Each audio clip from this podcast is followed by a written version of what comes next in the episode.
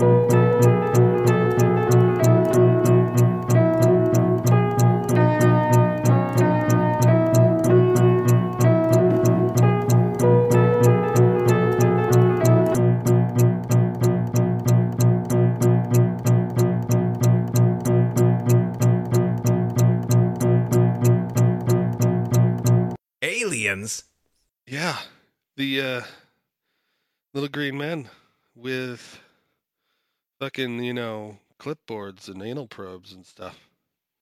I hope that's uh, one of the first items on the agenda. Where are they in my life? Uh, yeah, there's there's maybe more to that. Than Is that. this kind of a how-to maximize Oh, your chances got of abduction? yeah, first, you gotta get yourself quick to the desert southwest of the United States of America. Drive a old 50s looking car, just aimlessly around whatever roads you can find, and a beam will shoot down upon you and shut down all the energy in the vicinity. And then When I was growing up, I thought I was doing pretty well to maximize my chances. Living in the farm country in the middle of nowhere and doing a bunch of bonfires out at night in a field somewhere. It's like, yeah, if it's going to happen, I got a shot. You got a shot, but I think the aliens really fetishize the desert southwest for some reason. You know, they really like that area. They're like, this is, I just, you know, it's kind of like, you know, when people go to a tourist attraction and they take pictures in front of the Eiffel Tower or whatever. There's lots of other great parts to abduct people, but they, you know, you got that one spot and you just, it's where my daddy did it and my daddy's daddy. Something. So, all right, the dawdlers are going to talk about aliens. I'm going to ass- I assume they're not going to talk about uh, Arizona Hicks being abducted for 2 hours. Is there anything, you know, what what intelligent or interesting things can be said about aliens beyond the kooky uh travel channel 10 p.m. special with the with that guy with the frizzy hair and whatever. Uh is Erich von Daniken coming tonight? What are we doing? Yeah, so we are. uh Thanks for giving the old prod. Um I don't think that you know we're going to talk about little green men so much. Uh As much as we're going to talk about kind of the the overall topic and the curiosity that surrounds it, and you know that a lot of you know smart people have also jumped in on that and just said, "Hey, let's let's do some science about it, you know. And uh, when we say little green men and all that, I guess what we're really saying is um, quote unquote intelligent uh, things out there in outer space, or some people like to talk about dimensions and stuff, but whatever. Uh, we can go traditional today. Uh, and uh, so, yeah, that's kind of the, the general topic. And I think what we really kind of want to uh, press is maybe that, um, and no pun intended, but that sometimes when we do this kind of research, um, we being humanity, uh, we we pull focus on a rather narrow bandwidth, um, and that there might be uh, other ways to think about the problem potentially um, that uh, we don't normally do, or that normally maybe don't get as many National Science Foundation grants or whatnot. Stodgy old bastards. Yeah. It can't be good for the PR branch of whatever the science terms for this are, for astrobiology and etc., that it has the stigma that it does have from all the anal probe types and all the Whitley Striebers and it there's a quite a pedigree that comes with this topic, I think, that probably some people even seeing it in a list of topics would just be like, "Oh, dismissal. It's one of those. I'm out." Yeah. Yeah, I, I think certainly there is a stigma associated, especially with UFOs and stuff, unidentified flying objects. Um, and UFOs has gone through a similar kind of set of transitions like um, special creation has. You know, like now we have intelligent design, and UFOs now has UAP, like unidentified aerial phenomena. You know, like somehow they're trying to get away from, you know, the stigma associated with with a you know set of symbols or whatever, and they're now trying to kind of start afresh, you know, kind of thing. And I'm not saying that they're like special creation people, but there is a similar kind of like makeover or whatever, uh, facelift that's going on with that topic. But at the same time, there's been this rather, I think, probably since the mid 20th century with, you know, all the advancements post World War II regarding nuclear power, uh, whether that be for destroying things or for generating energy to power other things, what have you. Um, there's been a lot of research that just goes into the kind of interesting questions um, that happen over the lunch table when someone like Dr. Fermi says, "Well, where are all these aliens supposed to be? You know, how come they haven't come to see us yet, even though we're only ten years into the nuclear age?" uh, Oh, Yeah. at that time, yeah. I don't know. Maybe it's maybe it was more than ten years. I don't know, but you know, it's like it seemed like it was pretty early on. He was a younger man at the time, right? I don't know. It strikes me as a good question. Anyway, so that was sort of that's sort of the the the path that we've gone down since with more legitimate, quote unquote, legitimate people such as Carl Sagan and the SETI program. It's much more aligned with you know astrophysics and cosmology and all that kind of stuff. Um, but still, there's there's interesting things that people have done in light of that, and some people have made contributions that are perhaps more lasting than others, and we still sort of talk about them, and they still seem somewhat relevant today as discussion points. I think so. One of them could be the Kardashev scale. Another could be uh, the you know the Great Filter. You know, so these are the kinds of things that I think we want to chit chat about a little today. Um, I'm gonna let you uh, throw words at the microphone because I've been talking. oh no, like yeah, that uh, if you got some things like I don't know, I what is that? What's a Kardashev scale? Or whichever one you want to start with. I guess we could start with the Kardashev stuff. So in 1967, this guy, last name of Kardashev, and I, and they, you know, back in the day when you have, I just have the papers. I always know the last name. I didn't do a deep dive into like the personal history of this individual, so I don't know what NS stands for, but that's the first two initials of his name.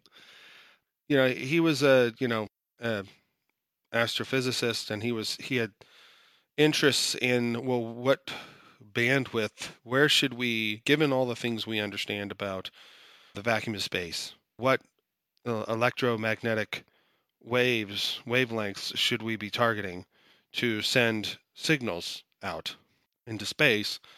Um, or, you know, if we are going to receive any signals, where should we potentially expect them to be? And so he kind of with that in mind started to um, you know, it was a lot of math, but he just started to work out what the problem would be and where we should expect to try and see if we can pick up transmissions and if we can actually also send transmissions. But the the issue came down to one particular variable in one of the particular equations that he used, and it was just power. You know, just like how much power can we, you know, use to send a signal um, or how much power do we need to send a signal a certain amount of light years out into space? The idea being that uh, we're using all these various different types of ways to communicate, and so he was he was interested in in power, and so he thought of it, it's it's funny because it's sort of a continuous, you know, scale of or you know gradient of different power outputs you can imagine. But he's he thought about I think it was I think Freeman Dyson in 1966 had published about the Dyson sphere idea, which is this idea that you'd surround a sun or a, a star in some type of photoreceptor type technology that would receive the light emitted from the sun and you could power all your activities using the sun, the incoming solar radiation. And so this is 1967. And so one of the things he tried to think about was with his curiosity about well what should you know what's the power that we'll need and uh, so one of the things he looked at was well you know what you know how much is is produced by a star you know? So if there is a dyson sphere and there's a civilization such as potentially a future version of ourselves or something like that trying to harness the energy from the sun not unlike what we're trying to do i guess to some extent today uh, with our solar panels and all that what's the what's the energy level uh, or energy consumption that's required in order to be able to put out a signal that's powerful enough to go a certain distance. And so he then started to think, I think, just me backtracking through his paper, you know, then he started to create these because he has this is like a waypoint. You can start to think about well uh, different areas of scale, and so you know he starts. He he also talks about a technological level close to the one we're at, and um, then he thinks about uh, you know one even larger than just trying to get the energy from a sun or the star, a star or something like that, but actually trying to harness the energy from multiple stars, perhaps, or some other uh, energy, you know, at a scale uh, similar to, say, a galaxy. So, you know, using the energy on a scale of uh, your own galaxy. So, these three were one, two, and three type civilizations, as he called them. Um, so type one is something similar to us. As a sort of side note, uh, Carl Sagan was like, "We're a 0.7 type civilization." Right. Yeah, I thought I was going to say we're not even t- one, aren't we? We're not even one, but you know. Uh, and then type two was the Dyson sphere type. Type three uses various uh, stars or some other kind of energy equivalent to this that which is pumped out by a star or greater, I suppose.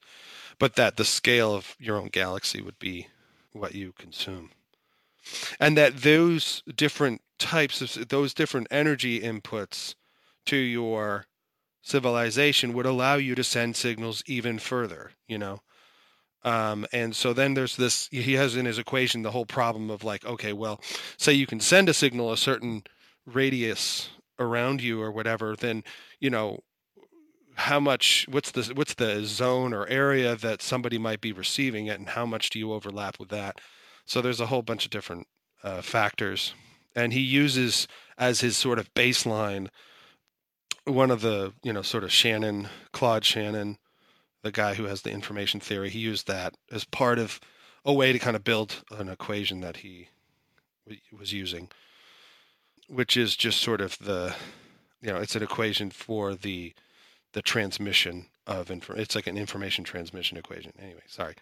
So that's uh, yeah. So part of this sounds like a, a common theme that we're going to run into in many different aspects tonight. I think that when we're doing the search for extraterrestrial intelligence, we start from uh, humans, Earth, whatever given year we're working in, right? We almost because we have to, or because why not, or it seems you got to start somewhere. We take ourselves as the baseline and then assume that whatever we're looking for is going to be similar to us in various respects. Right? How could he? Yeah, so, yeah. He couldn't even get started with his scale if he didn't start with us, right? Mm-hmm. Okay, so we start there because he's just like, well, we got to, you know, what do you want me to do? I mm-hmm. need to start plugging away at this. So we'll take humans. And then you were stressing a lot in that exposition the strength of signal, right? That you were calling power. And then yeah. was the other component what the signal consists of? And would that be either something to do with wavelength or patterns of information in the signal or both? Well, a lot of it also has to do with just trying to cut through, you know, I guess what they call the the sort of noise temperature. And so there's uh, three particular variables, uh, uh, types of temperatures that he's looking at, and you know, you want to you want to get at the right uh, you want to send a signal through the right temperature. But the three variables are, you know, um, there's a sort of uh, there's a certain type of uh, radiation that's creating uh, temperature. There's also sort of a, a the thermal kind of background cosmic radiation, and then um, there's uh, the I guess it's the it's like a it's this quantum fluctuation in what's called the minimal detectable signal or whatever. Um, and so there's you try you got to cut through and get to the right. You want the right you know type of temperature to be able to go through, so you're not having your signal being absorbed through uh, the vacuum of space in particular ways. I'm not a physicist, but that's the basic understanding that I have. And is that for someone even more ignorant than you about this? would that be would I be close enough if I thought of that as here's the little Morse code style signal that we're sending through whatever wave we're emitting? Or not really? Um it's not about the pattern or the little doot doot doot doot doot. That's not what you're talking about. No. Is that kind of a third thing? The information associated with it? Yeah. Like the the stuff that's riding over the top? I guess so. Like, do we send um, the Fibonacci sequence, or do we map prime numbers, or do we send an orchestra? Or what that we want the signal to have some kind of identifiable pattern, so that if someone else picked it up, they would say "Wow," instead of saying "I don't know what this is." It could be random. Yeah, I, I, you know, to be honest with you, I don't recall. And I, I mean, he was talking about like you know bits of information and stuff like that, and so maybe, you know, there's something to that.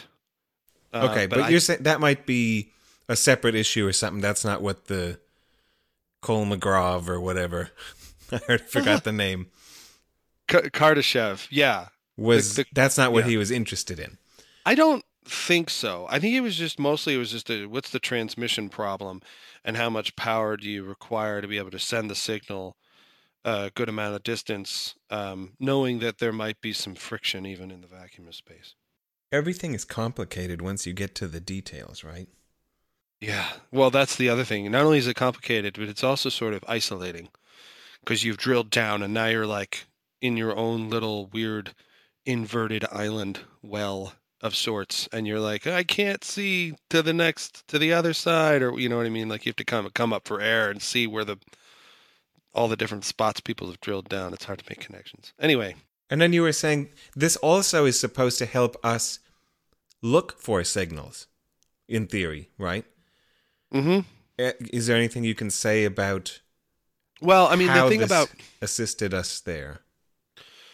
I th- I don't you know the, the- I I think in particular where it just came down to this paper, which I think is an, you know certainly an influential paper um, within that community um, of alien seeking people. I I think that as I can understand it, he was primarily concerned about sending a signal, and that um, I thought, and I you know can't remember all the details unfortunately, but I thought it was just assumed that you know who you know that there's a sort of cutoff point upon which someone's capable of receiving the signal. You know, it's just that you know uh, you know here we are, you know, in our little little world, and we we can only receive so much uh, signal because you know there's only so much money and resources to put into just trying to receive the signal and and um, you know there's a, maybe a type 3 civilization out there and maybe eventually their signal comes and hits us and then we catch it because they can send it far enough. But we you know our signal may not reach them as well because we just can't it just doesn't go nearly as far. So i think the assumption is that you can receive a signal then it's just a matter of how, can you send one you know and how far.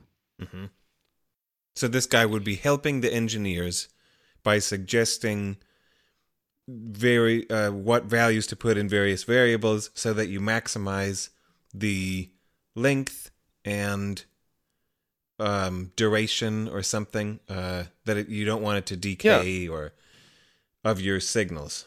Yeah, I think these are just other um, sort of boundaries.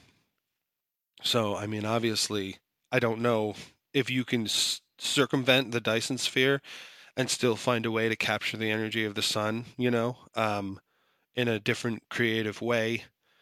But given that we can't think outside of that basic problem, outside of just literally setting in orbit around the sun our, our technologies that receive the, the radiation, he's just saying this would be maybe the power output we'd require to be able to send this type of signal this distance or Mhm. whatever.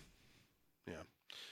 So, and, and honestly, I'm guessing when he did the research, he was probably just figuring. I mean, I don't know, and I bet maybe there's interviews out there. I don't know, but my guess is that you know, to me, this seems the type one, two, and three sounds like an afterthought. You know, something like he was screwing around with the math, and he was just like, huh, you know, and he, he you know, of course, had probably read the Dyson sphere paper you know, and just kind of was like, oh, I can make this connection. I can connect this to this, and I can, you know, start to spread, you know, open it up a little bit.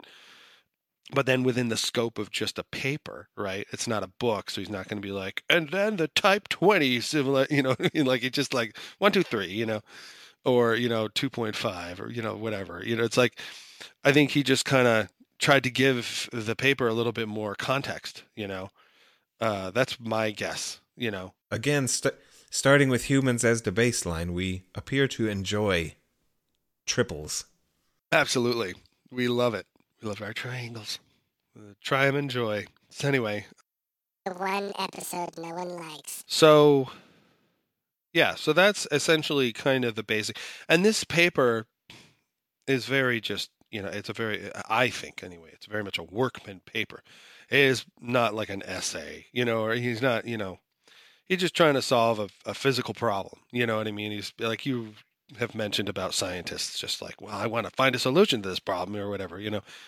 And um, it's a fun, good little paper. I like, and uh, so, but it's relevant. People like it. Yeah. Check it out, everybody. I've never heard of that one. But yeah, sounds like a, a thing that would be a problem and a progress onable problem. Yeah.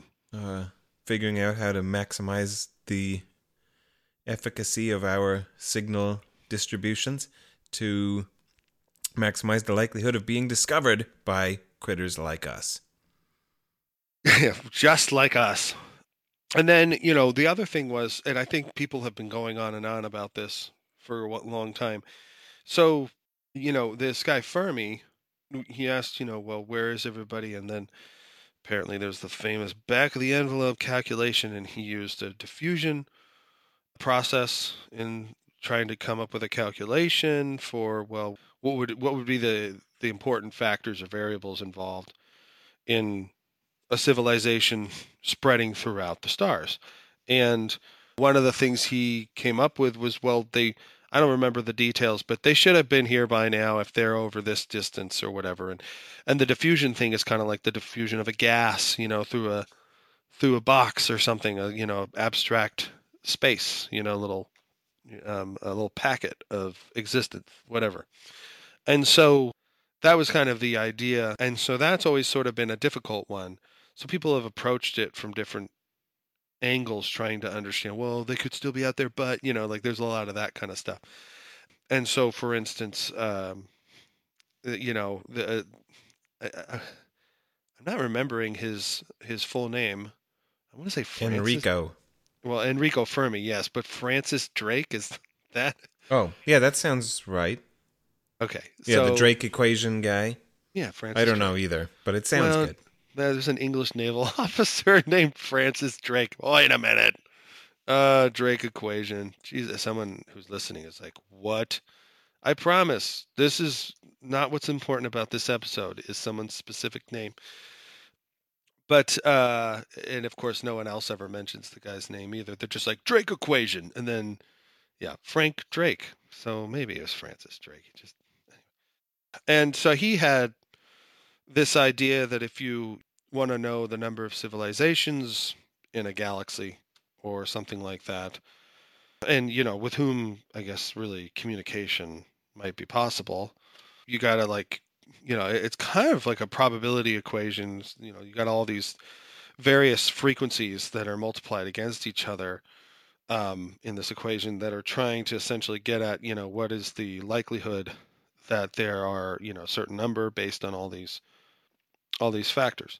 And so one of them, of course, you know, is sort of well, he first came up with this idea of you know having you know stars form at a certain rate, and there's you know some number or proportion of stars that get planets. You know how this is it's kind of a nested thing in a way. And then you know how many you know what's the average or whatever that could support life and on and on and on. He kind of goes down the line, uh, kind of slowly getting to the point where like well how long can civilizations last and produce signals and detect signals and all that kind of stuff. So that was sort of another approach to try and I don't know if it was a direct attempt to answer Enrico Fermi's question, but it's it's definitely it, it, it's definitely a type of answer that follows. I think the the the, the Fermi thing. So uh, I'll let you talk if there's anything bumping around your brain. So it, is the Fermi not based upon the Drake? Is the Fermi dependent upon the, the, the Drake? Is that what you're asking? Yeah, because the paradox, as I understand it, is given that we have reason to suspect there are many intelligent species in our neighborhood, why have not yet we come in contact with any? So then, in order to get that first premise that there that we have reason to suspect that there are a bunch out there, I don't know if he directly got it from the Drake or something similar, but that's the that's where you get that premise, right? Uh, yeah. I mean, I think people definitely were were talking about all of that, but I don't actually know the timing with mm-hmm. Drake and Fermi. I think the Drake equation was like in the early '60s and you know the Dyson sphere is in 66 and this Kardashev scale thing is 67 but now you know it's funny I decided when you were asking that I decided to go to Wikipedia and even they don't really give you any information about that well I it, yeah it doesn't really matter at least from the level of just considering the ideas whether the Fermi paradox uses the Drake equation as its sub-argument for premise 1 or not. But did I basically get it right that that's the way to construct this quote unquote paradox? We have reason to think Oh, there should be a lot of yeah. intelligent life around. We, Right. as far as any credible reports, that a certain uh, ivory tower elite is willing to accept, have not good reason to think that we have discovered any. We haven't met any intelligences yet, they say. Hence, paradox. Like, what the fuck? They're out there, but we haven't found them. Why not? And then, I don't know. I personally have often found that one, uh, not quite mind blowing, but mind bending. Um, as someone who thinks there ought to be a bunch of intelligent life out there, and probably some that's further along than we are. Uh, but I'm also not convinced that we have any good reason to think we've met them yet. What's why not? What's the explanation for that? Well, yeah, I mean, it's like, well, I mean, eh, the theme returns, right? Like, why haven't we met two-legged smart things like us? You know, like, well, we're not sure. You know, what what can we be confident of? And I'm not sure if there's, you know, a whole lot.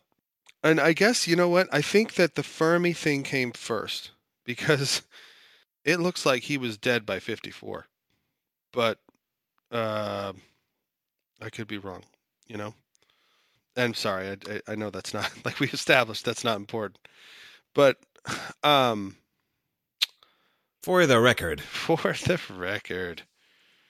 Uh, but then, so another little favorite paper of mine. I don't know how well this one is distributed, you know, and how people think about it or not. But there's a paper called "Persistence Solves Fermi Paradox, but Challenges SETI Projects," and that's just the title. I don't want to get into the deep depths of it in particular. More in math, and I don't care how it how it challenges SETI projects at the moment, but what it was essentially, uh, I guess th- this might be time for a quote. It's by this Brazilian guy Osame Kinouchi.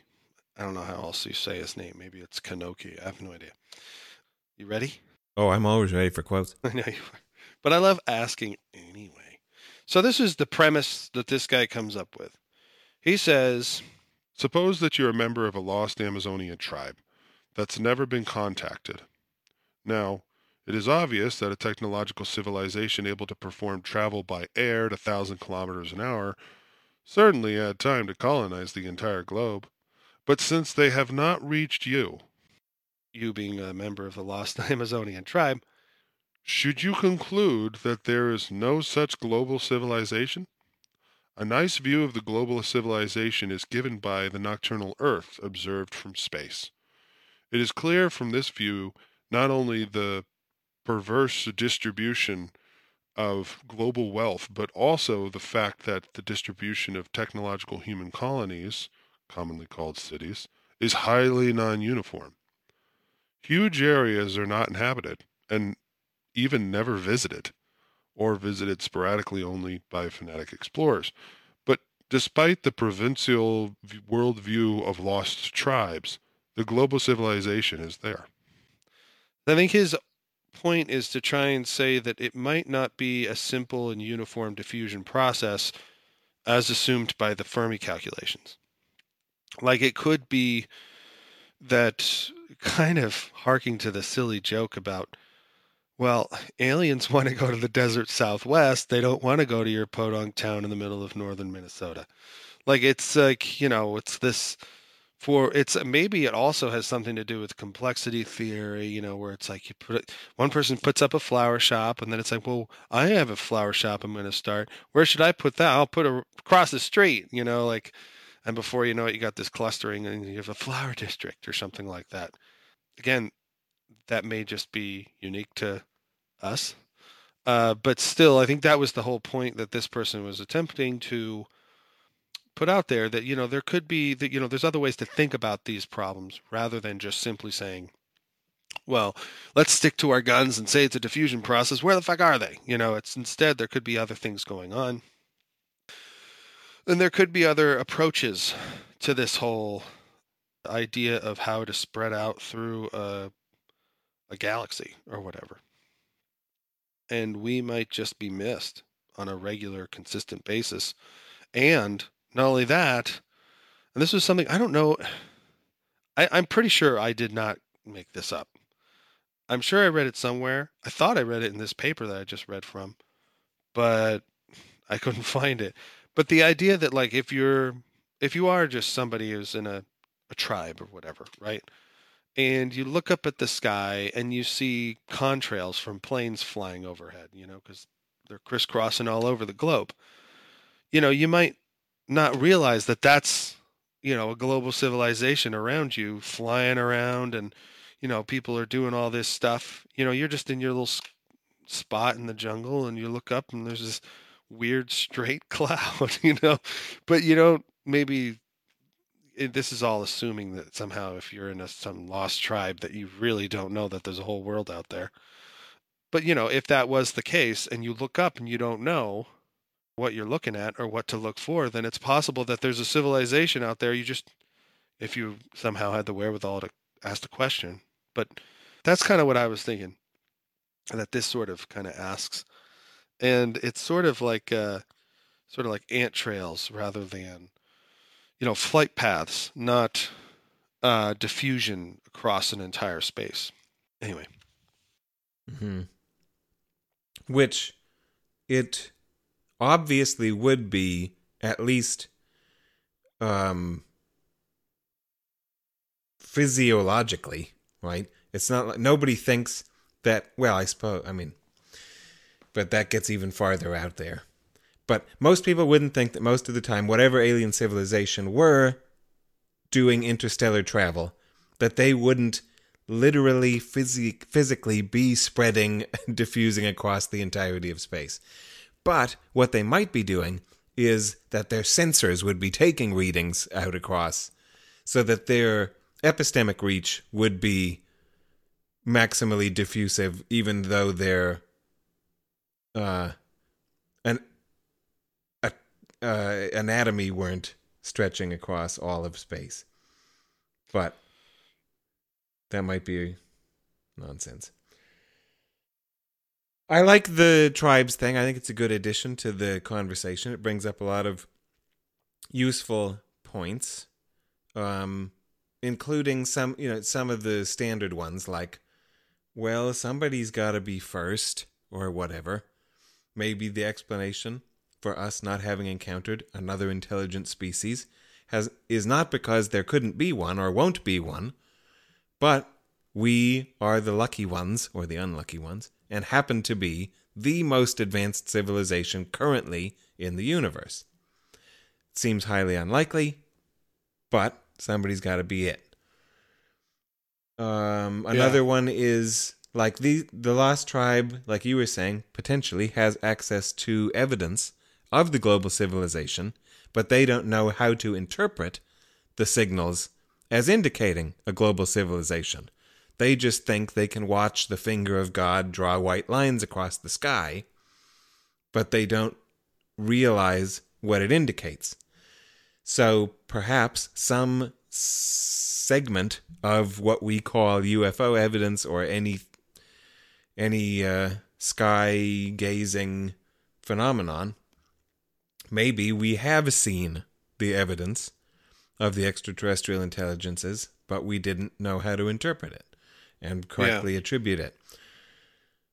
well, one thing though is that you know there's a lot of stars out there, and so it's quite possible that even still, like you wouldn't be, even though yeah, you're not physiologically spreading yourselves by diffusion across a galaxy or something like that, you might still not be looking in particular areas uh, because it's just too out of the periphery of where you do tend to look. I mean, say there were multiple, I don't know, uh, civilizations out there or something. I think the likelihood of them talking to each other or listening to each other is much greater than catching some weak signal from us. But that isn't to say that there isn't things that rink-a-dink alien intelligences or whatever aren't able to, you know, come up with. But it's just the idea of trying to explain, I guess, the great silence or whatever it is it's called. hmm And so it was just the notion that, well, on the one hand, we don't know what we're looking for if it is out there potentially. And on the other hand, they may not be listening anyway because we don't attract attention by any standard. And so that that's the other possibility that they were trying that this author in particular I think is trying to get across. Yeah, there's just so many. We're third world species or something is the kind of you know, or whatever, you know. Third world civilization, not a first world, you know. So that perhaps a more advanced civilization would, number one, not actively be seeking us because we're uninteresting and primitive. They may have discovered us and either ignored us or actively wiped it off. Like, who knows? Maybe aliens showed up here, but they've got little men in black flashers and they uh, changed the memories of everyone on Earth. You know, we'll never. As soon as you start considering, in my opinion, these kind of sci- sci-fi far out scenarios, you Yeah. have to admit of anything that you can think of as a possibility, plus realize there's a significant number of things that you will not be able to think of, but that are also possible. Right. One thing that I would say uh, as a kind of contra the primitive lost tribe example is I wonder when that was written and I wonder if how much it works because I don't know in 2018 are there any left? If so, in 2050 will there be? I'm pretty sure we're eventually going to exhaust the untrammeled tribes on the surface of Earth. And so, if we really want to make that analogous, it also seems to be saying, well, we either should have already run into them or will soon, right? Yeah, I mean that was the idea that it it might eventually it might just take some time, but eventually some some lost group on an island might eventually be encountered or whatever. Yeah, uh, but at the same time, you know, if we want to explain what you know, that's why I think he was saying persistence solves it. So that over time, eventually, you do get spotted, but right now we're just they just don't know they don't care don't know or whatever like they're just whatever we're just in the backwoods doing our thing not not really attracting any attention Yeah. I and I don't again, this is all when this kind of far flung speculation. Who knows about any of it? But it se- it just seems to me, maybe for good reasons, maybe not. I'd have to think more about it to have a good argument. But in the case of the 1971 jet airliner flying over South America or something and passing unknowingly above one of these tribes. They can see the contrail, but the plane can't see them. It seems to me like that's not likely to be very tightly analogous to the transgalactic alien species cruising across the Milky Way and passing through the solar system.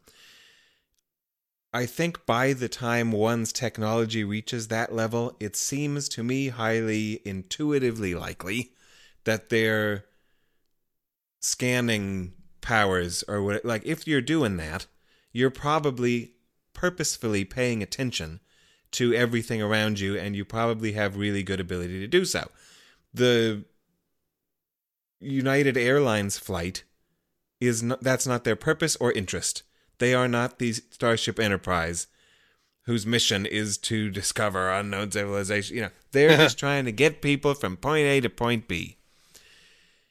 But that the alien explorers, I wouldn't be surprised if that's what they were actively doing, is scanning the forest below to try to find all the tribes, and that they would probably find us. Just to try again to stress that I have some complaints with the analogy. That makes sense?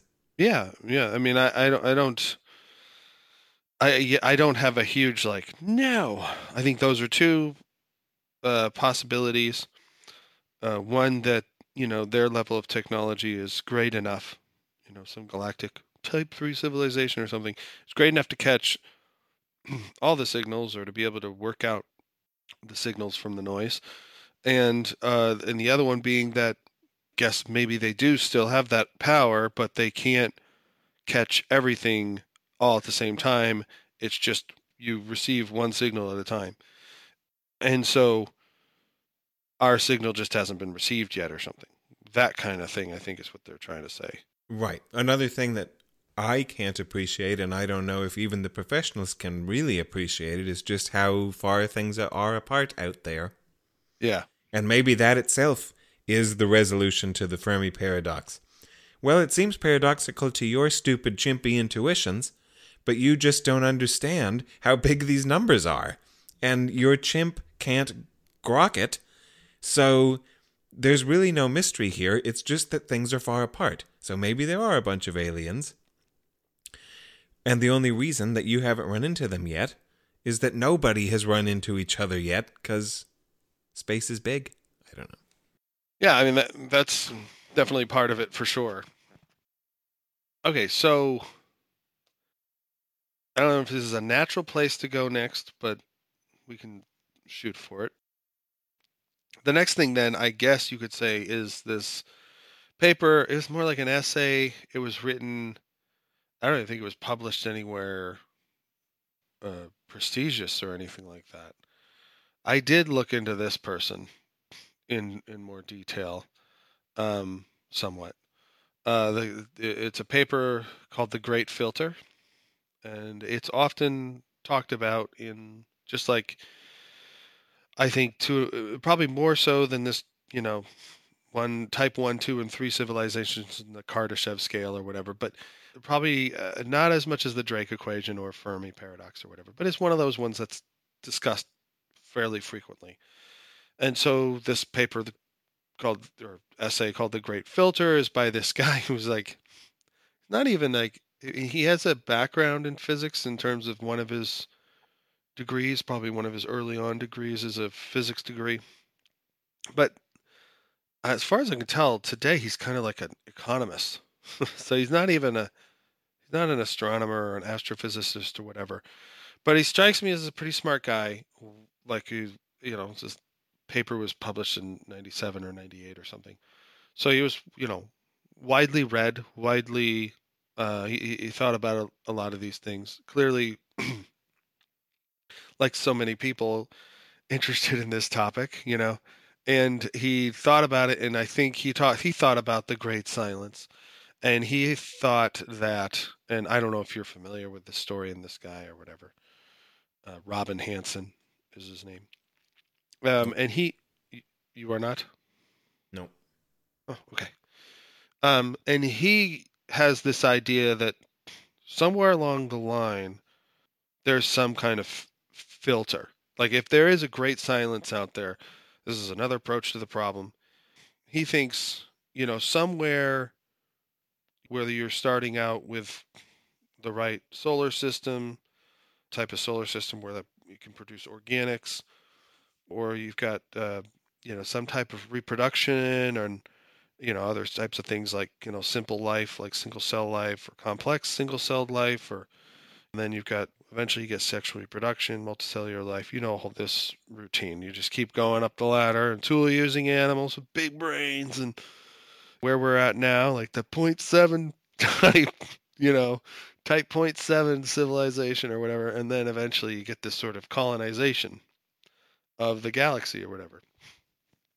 So he thinks that, you know, as an interdisciplinary problem, this being you, you've got biology, you've got physics and astronomy, and you have um, things like you know sociology, whatnot. Um, one of the stories that we tell in our various areas of inquiry you know whether it be we're looking at the stars and we're you know doing physics and whatnot or we're just doing biology and we're studying genetics or we're studying ecology you know again sociology we're studying the dynamics of societies and whatnot. One of the things that we think about with respect to how we approach the great silence one of these stories is wrong. Like and so the point is that where along these steps is there a, a filter that either stops us short life and whatever short from getting going or it stops it after it's really gotten going and whatnot? So one of the things that he basically kind of notes is that um, if there is a great silence and we never find anything like we don't even go to we don't find life on mars or europa or whatever. We don't we and and we just never catch any signals. His kind of general conclusion is that that's a good thing because then we are past that filter potentially. And that that filter is you know it's really difficult for life as we know it whatever we want to call it however we define it um, that it's hard to get it up off the ground. Or the idea is that if we go out and we find you know signs and fossils of life on mars we find life swimming around in the oceans of europa or wherever and we find even in perhaps some distant solar system or whatever the ruins of an ancient civilization then we are, are fucked because the filter's before us and we haven't gotten to it yet. And so somewhere down the line we fuck up potentially and that no one really gets past it and that's why it's so damn quiet out there so he was you know so one of the things he said is something similar to what you were talking about earlier. If we don't find anything then hey you know we're the, one of the first or whatever or the only or something or the few. And then if we do find stuff then that's a problem because potentially it's you know the the great data point is that it's the great silence or whatever. Yeah and so that's kind of a real quick overview of his whole thing and, and we i'll let you talk and then if we want to keep going and stuff Yeah, I know that idea, I guess. I didn't recognize the name. But, and yes, that seems like a totally natural next place to go. Uh, as another potential explanation for the silence, everybody dies off all right before they start making noise. It's one, I don't know if he, I would assume that he does this, maybe not. An addition I would want to make to the way that you presented it briefly right here is that there are probably many filters at different evolutionary stages, some finer grained than others, harder to get through. Pro- maybe probably getting quote unquote life kicked off the ground in the first place, whatever, moving from uh, replicating crystalline structures to uh, DNA style structures is probably hard. Maybe prokaryote to eukaryote is hard. Who knows? Um, maybe chimp to human is hard. Getting the language and infinitely extendable technology step off the ground, maybe that's really hard. And then maybe there's some that we are currently getting to. Once you approach 21st century humanity and you have sufficient abilities to alter things at a global scale, maybe some of the things that we've been talking about in previous weeks all come into play. And we overpopulate and starve, or we change our climate, or we inver- uh, have a nuclear holocaust and destroy most of life through some kind of war process, or who knows? Right? I mean, this is all under this under this idea, right? It is, but there is the great, the mystery. I won't say great. Said enough. The mystery here uh, that he is trying to lay out is that there may be lots of filters to varying degrees, as you mentioned, but one of them is great.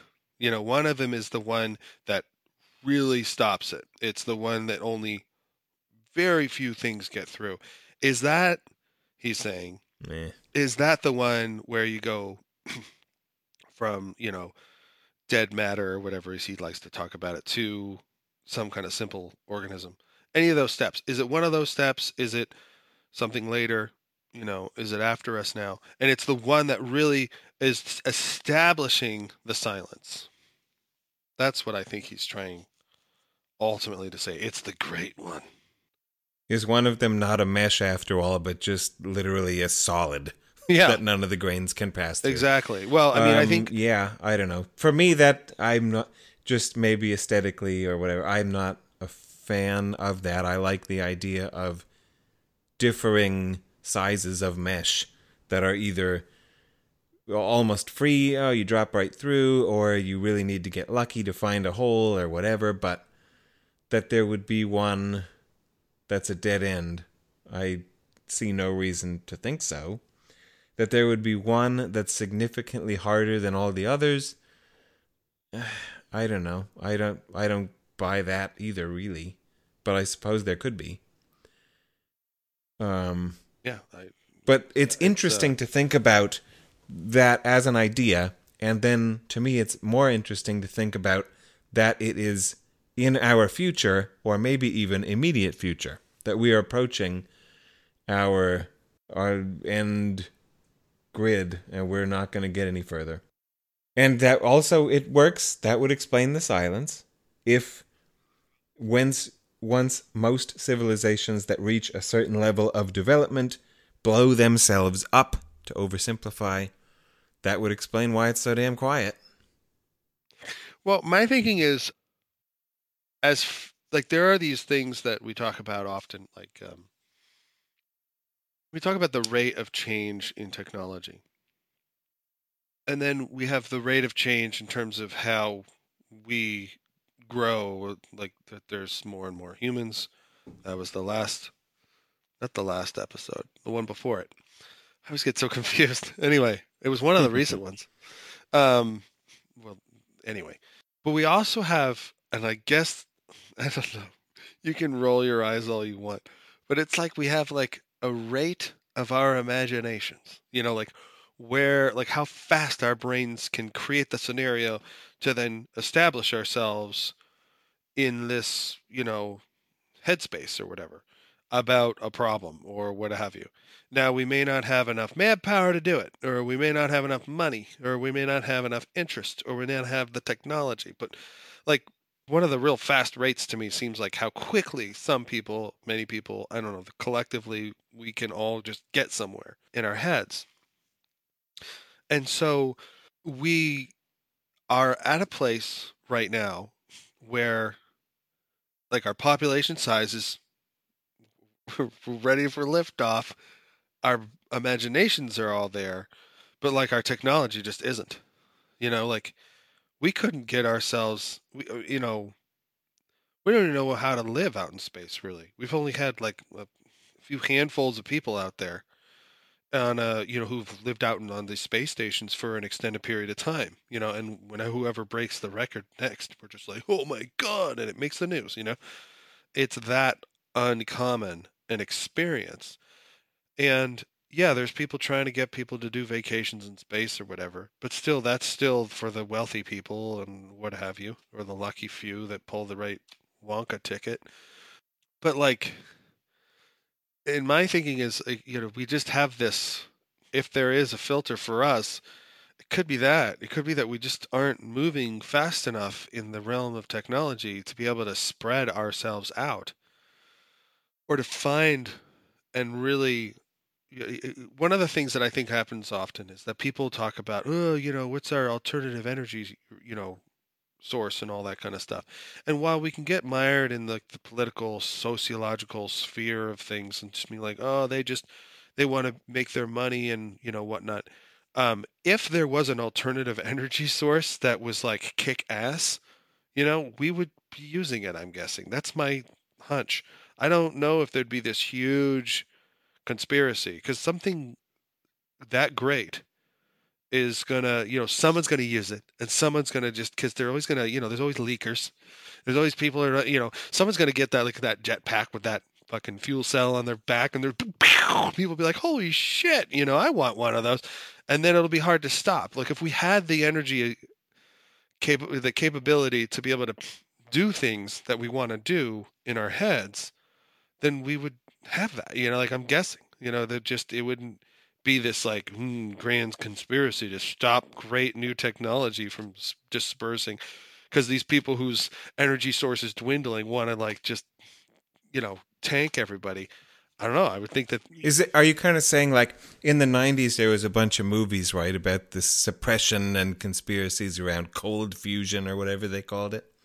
Is that you're talking about? Like you don't think there's any magical cure-all that someone in some garage somewhere discovered and Right. has been suppressed? there's no energy panacea out there, or even something closer to it. Right now, it seems like the way we get our energy, we scrounge across a variety of things, and some things are not renewable. Some things are, and some things we supplement. We do all these, you know, supplementing and all that, and people are in business, so they're always going to say, "Yeah, solar solar power is awesome." You know, blah blah. And I'm I get it; it's improving, and I don't doubt that. But at the same time, is it going to like power our civilization? Probably not. You know, and I'm guessing that nobody would stand behind that, or they their business would fail or something. You know, I'll eat my hat if my solar panels don't power civilization by t- Tuesday. You know, or whatever. Like I, I, I, if we had it, we would use it. I think. You know, and there's as we have established, 7.7 billion people or whatever, someone's going to be like, whatever, I'm just going to take this jet back and show everybody, you know, or whatever the fuck, you know, I just, that's my thinking. Like, Yeah. and so if, if there is, you don't you don't even want to get me started on this. If anything, it'll have to be its own episode. I think I almost totally disagree with you. Uh, in part because I so detest our current systems and economies and governments and you're saying if it's there we would use it. Well, one thing that is there is space, is orbit. In the 70s, they knew that there were hundreds, if not thousands, of industrial processes that would be cheaper and more efficient to do in a zero gravity environment or a low gravity environment. We don't use it. It's there. We know it's there. We could do it, but we don't invest in it for various political, commercial, psychological, who knows what, shitty reasons. We Right. We our space technology in 2018 is weak. But I don't think it needs to be. I just think we as societies aren't valuing and pursuing those avenues right now because we're too worried about how many of our Supreme Court justices are rapists and uh, who's on top of the pop chart and you know our our priorities are fucked, Ryan. are you saying that our priorities aren't straight? So we have the potential to get that stuff, but we don't do it? Like to, we have the potential to access and, and create alternative, you know, solutions that would be potentially better or whatever, but but we don't do it. Is that all you're saying? I don't know. You know, Pretty much, I think. Other than that, I might say it's not just that we're not doing it, but we never will because we're too far gone.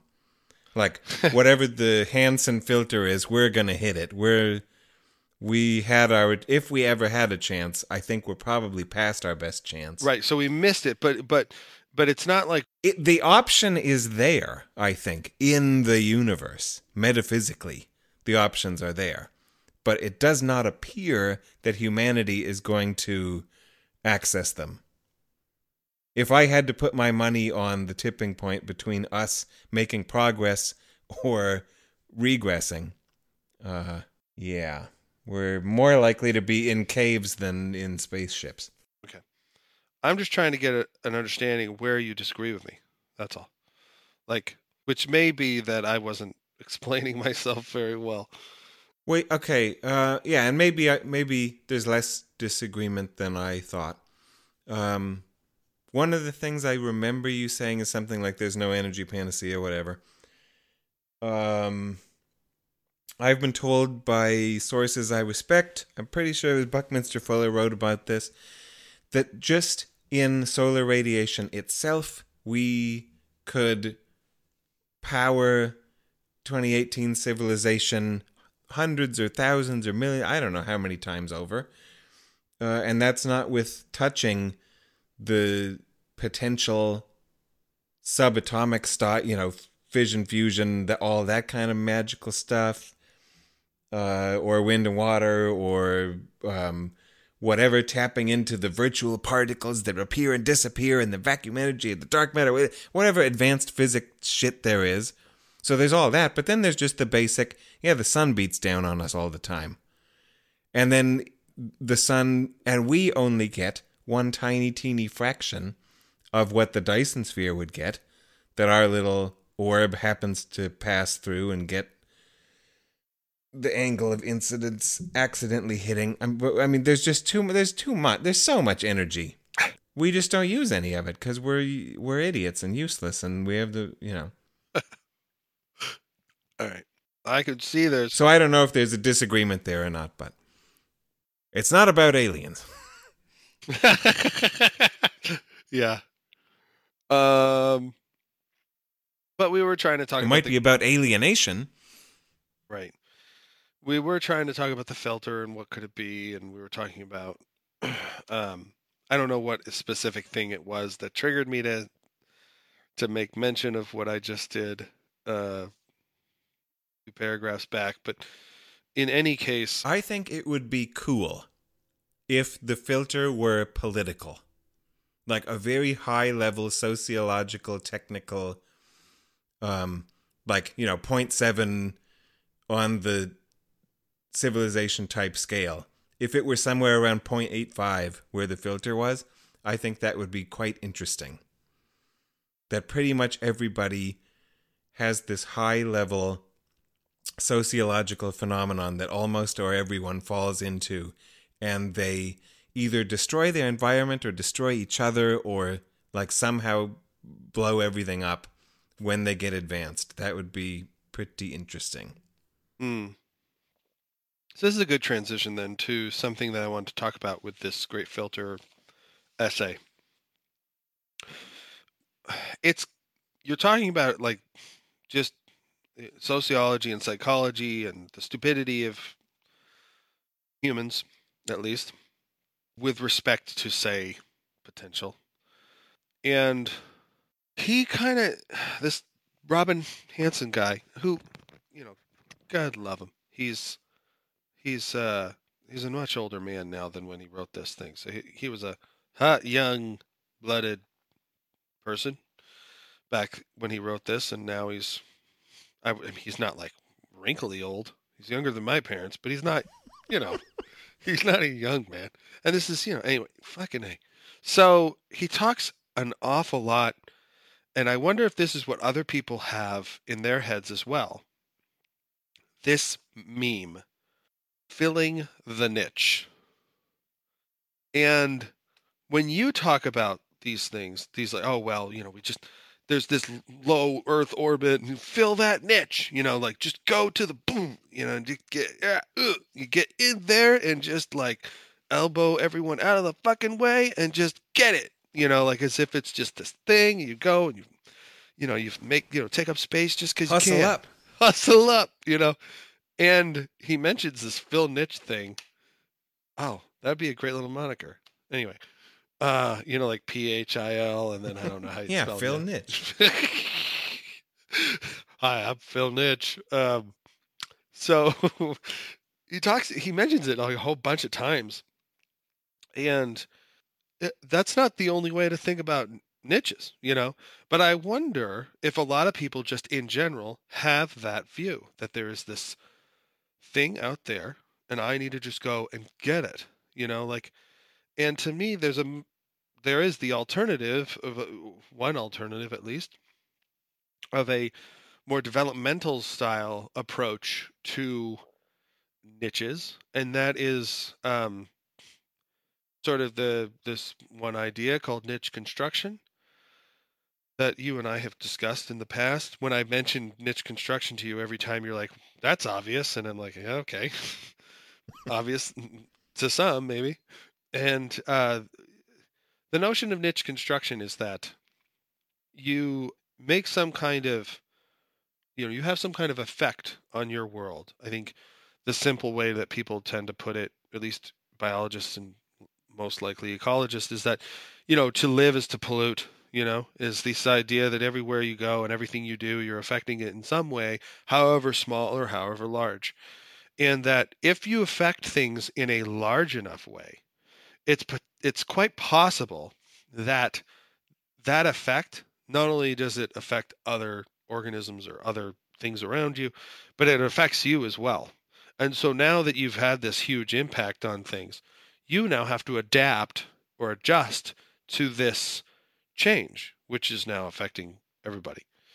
And that adapting to the change means that you change and now there's this sort of feedback between you know the the the you know the effect you're having and and the niche and whatever it is you get out of the process that's producing this big effect and sort of how you then handle that that effect and so it's just kind of going back and forth and you know these little it's like these little suns are orbiting each other or something like that um there's even now kind of and so uh, normally I would say, you know, beaver's building a dam, and you know, this it's just a little stream, and now it's this huge pond, and you know, wonder how that. I was just going to ask about that if that was an example. Yeah. Um, but then, uh, anyway, um, but then you know, you can imagine like I think they've got developmental style niche construction-y. They don't say niche construction. They don't know they're doing something similar, in my opinion. but when it comes to like the development of the solar system, you know, there's this idea that you know, um, that Jupiter had a huge role in you know how you know the solar system developed and that there's a lot of back and forth in the interplay between you know the effects of these various um, entities orbiting the sun and, and how the other planets can form and and whatnot and i won't get into the gruesome details of that but all i'm trying to say is that you know there's this other way of thinking about things and i guess what i'm sort of trying to tie it into is what if there's a civilization out there and it has a particular impact on the galaxy. You know you want to harken back to like star trek. Remember they had their own little like it was like space global warming episode where they were like fucking up space time or something like that with their warp drive. They were all like well well because there was like regions of space that were all fucked up or something like that. And they were like well we're gonna have to we're gonna have to go to warp drive much less now you know? Like they're gonna have to like cut back our warp emissions or whatever. You know but imagine that there's some sort of effect that's going on that one civilization has and it, it totally impacts how other things develop. And before you know it it's like well what the great silence and the normal and all that for us is is just this world that was sort of created through the effects of this other civilization and and maybe you know we don't even have the means to be able to understand what they do um, because we're just ships crossing in the night or something i didn't finish that really well but i i i just thought of it so that's a that's a first for you people listening you 2.7 listeners or Those are fun. that's, When you come up with new stuff, that's the best. Is anything like this kind of what you are saying? The example is going to be so. stupid because, of course, it is. So, all right, it's quiet around Earth. We're not seeing enough uh, aliens landing on the White House lawn or picking up interesting signals.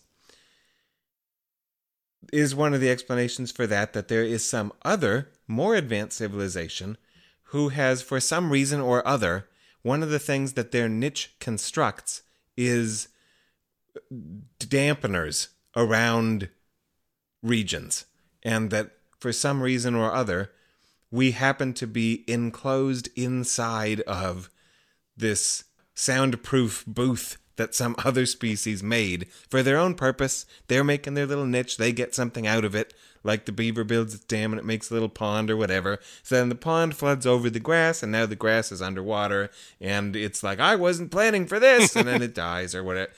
So maybe there's we're just inside of someone else's universe changing behavior. Yes. And part of what that does is make it sound quiet. Right. Or just That's what you're getting at. Yeah. Yeah, or just it makes it so that what we would expect, because we're developing in our own little way, having our own little expectations develop, like what we would expect is not what we can detect or whatever, because of the circumstances of the galaxy or more than that, that some civilization is producing.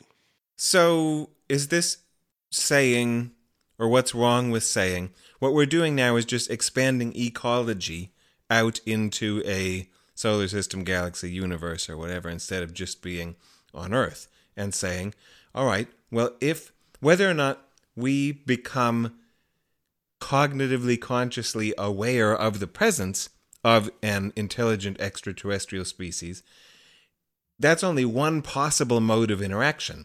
There could be all sorts of other modes that do not include awareness of their presence, but there still could be all sorts of causal influence exchanged. For sure. Isn't that cool? and that and that we're just part of this ga- galactic ecology now and some stupid beaver species Totally. built a dam and flooded us with uh, put a pillow over our head or whatever and now we can't hear anybody and it's not our fault and the signals are out there but we've been blocked because we're underwater behind their beaver dam i like it. Yeah, that's that's the idea. Trying to do our thing, but we we uh what we don't know what our thing is because it's all wishy and squ- squ- squishy and squashy or something. Anyway, yeah, that was that was kind of what I was thinking because I I thought about like he was all like mm, Phil Niche, and I was like, who is that guy? Um, but sometimes anyway, there we go. Sweet. Can we change gears or move to another spot here? i encourage it Okay. But that was a fun and good one, and obviously, like having new thoughts on air. That's the mo- that's the best. That's exciting. Yeah, that was that was good. Yeah, Congratulations! I was, I was uh, yay. you gave birth right here. I know. This baby was like, yeah. Anyway.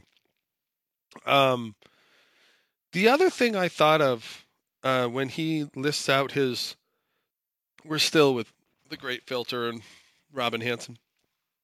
You know, he has his whole you know, you know, step 1, be in the right solar system. Step 2, reproduce something, you know, and then step 3, simple single cell life and all that kind of crap.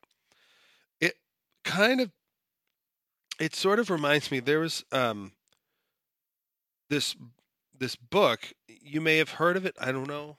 It was kind of popular among people like you and me for a little while there i think. And this paleobiologist um, peter ward he's up at the university of washington in seattle and um, this astrobiologist donald brownlee and i don't know where brownlee is maybe he's at uw as well whatever. And they had this whole thing called the Goldilocks zone and this rare earth hypothesis and that it's you know everything has to be just right you know like you got to be so distant you know so much of a distance from the sun in order to not like evaporate the water and do you know all this very specific stuff you know give give rise to multicellular life on on earth all those things. Um and that you know that was sort of the problem is that we just happened to land in that zone blah blah blah blah blah. And one of the things, though, was that this, I think in review of the book, which is this was kind of laid out in a book in particular um, by Ward and Brownlee, who I just mentioned. This other guy, this is astronomer David Darling, he was like, you know, you guys just described how multicellular life arose on Earth.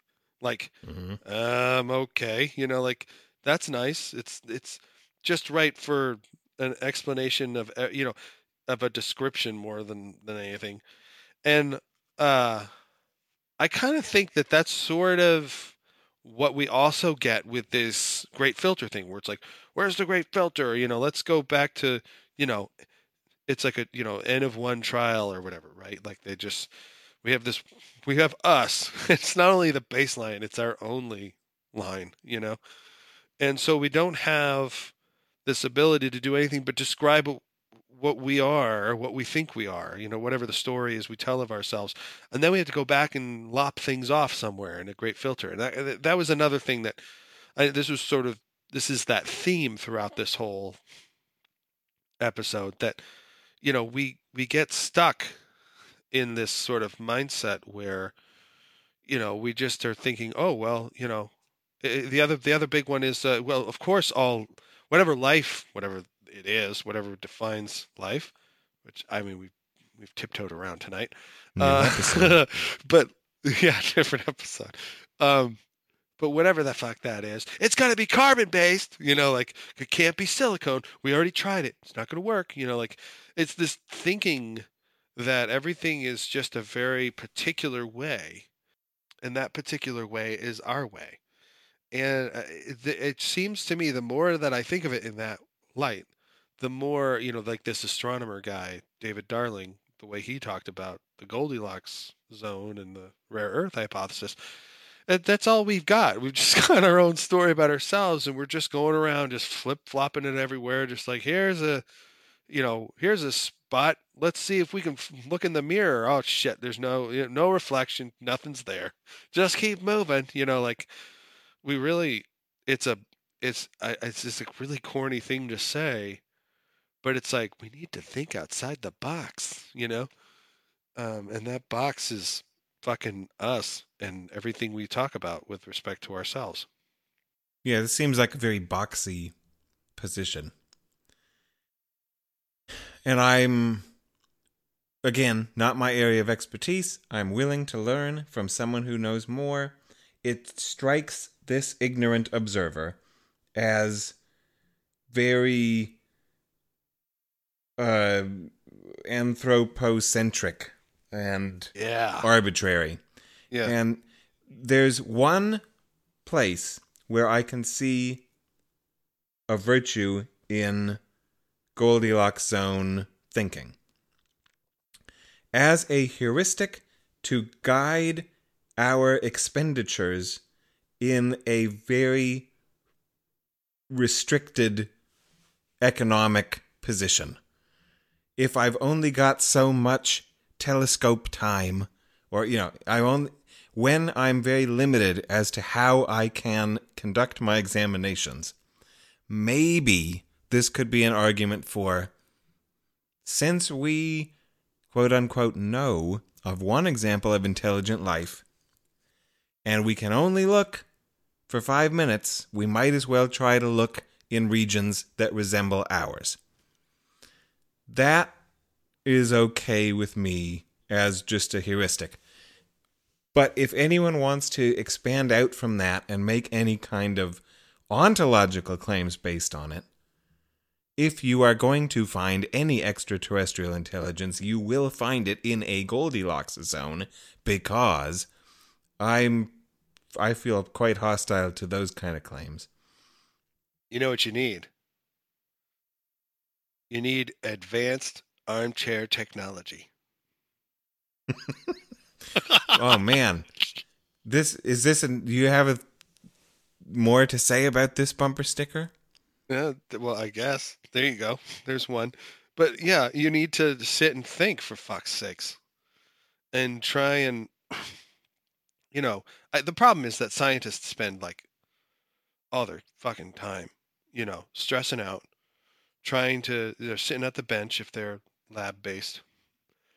And uh, uh, honestly, a lot of astrobiologists, for instance, are lab based. Where are they going to go? I mean, they do go to like hot springs, you know, uh, but like they're not, they're not like, whew, this summer expedition to Mars is going to be great. You know, I they, they're stuck here on Earth and trying to establish, you know, uh, conditions in a lab, not you know, or study the ones that they think might be going on in planets someplace else, like extreme environments or whatever.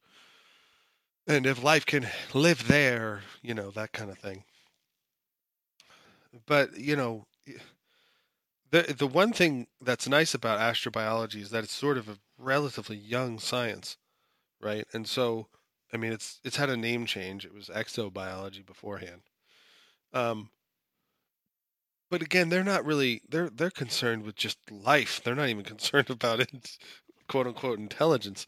Two words that we have not defined. We're so fucked in this part of our discussion. We're just like, yeah, words, just throw them around. Um, everybody. Well, I mean, that we even bother to notice and remark upon that we're throwing them around, I think sets us apart from most.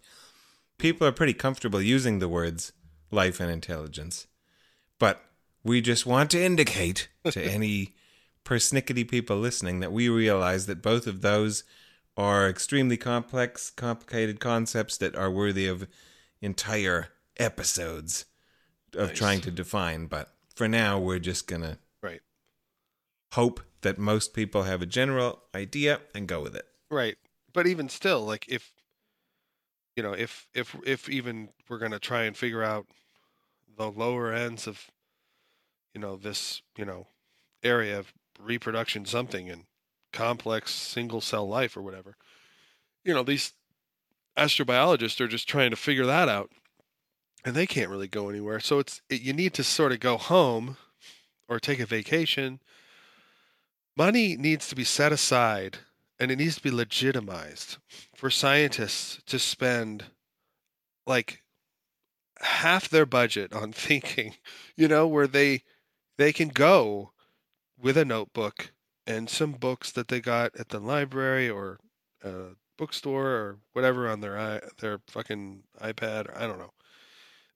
And just read and think and write because they are also going to get time in the lab but we're so like you know oriented towards being productive and you know a lot of big gadget science goes on so the the you know the funding awards are much larger.